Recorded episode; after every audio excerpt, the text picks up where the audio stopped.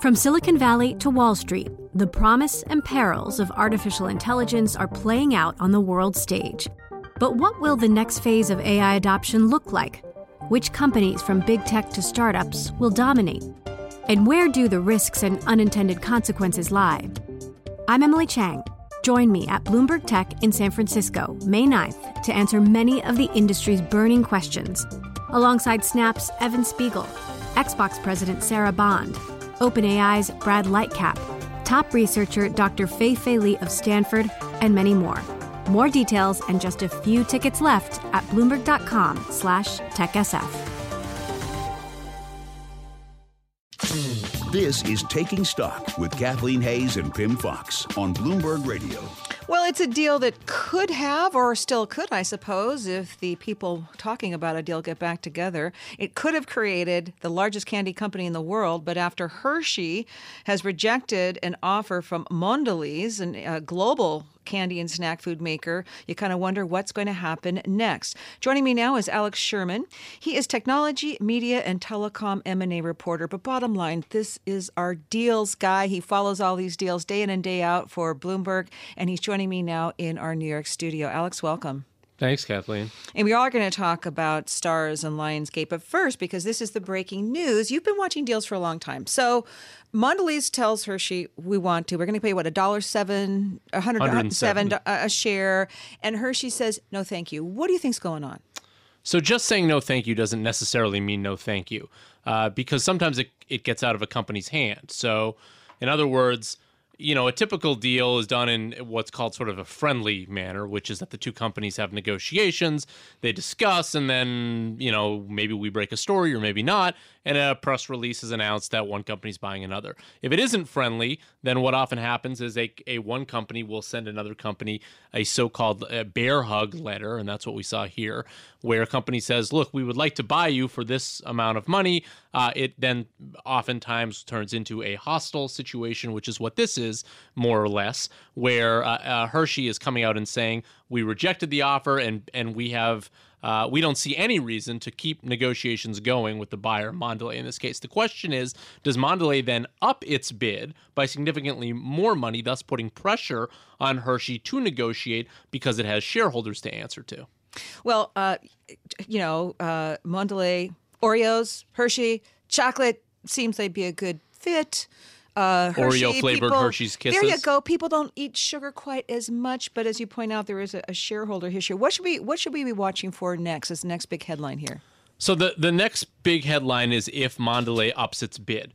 Uh, there's some talk that maybe this is a tactic on Mondelez's part to actually get acquired itself. In other words, threaten to buy another company and therefore put pressure on on a even larger company. Uh, you know, there had been talk earlier that Pepsi might want to buy Mondelez, whether it's Pepsi or somebody else. This would force the action on that move. So that's something else to look out for. Okay, here is a deal that we can talk about, and this is right up your alley. Lionsgate Entertainment buying billionaire John Malone's Starz, a cash and stock deal valued at $4.4 billion.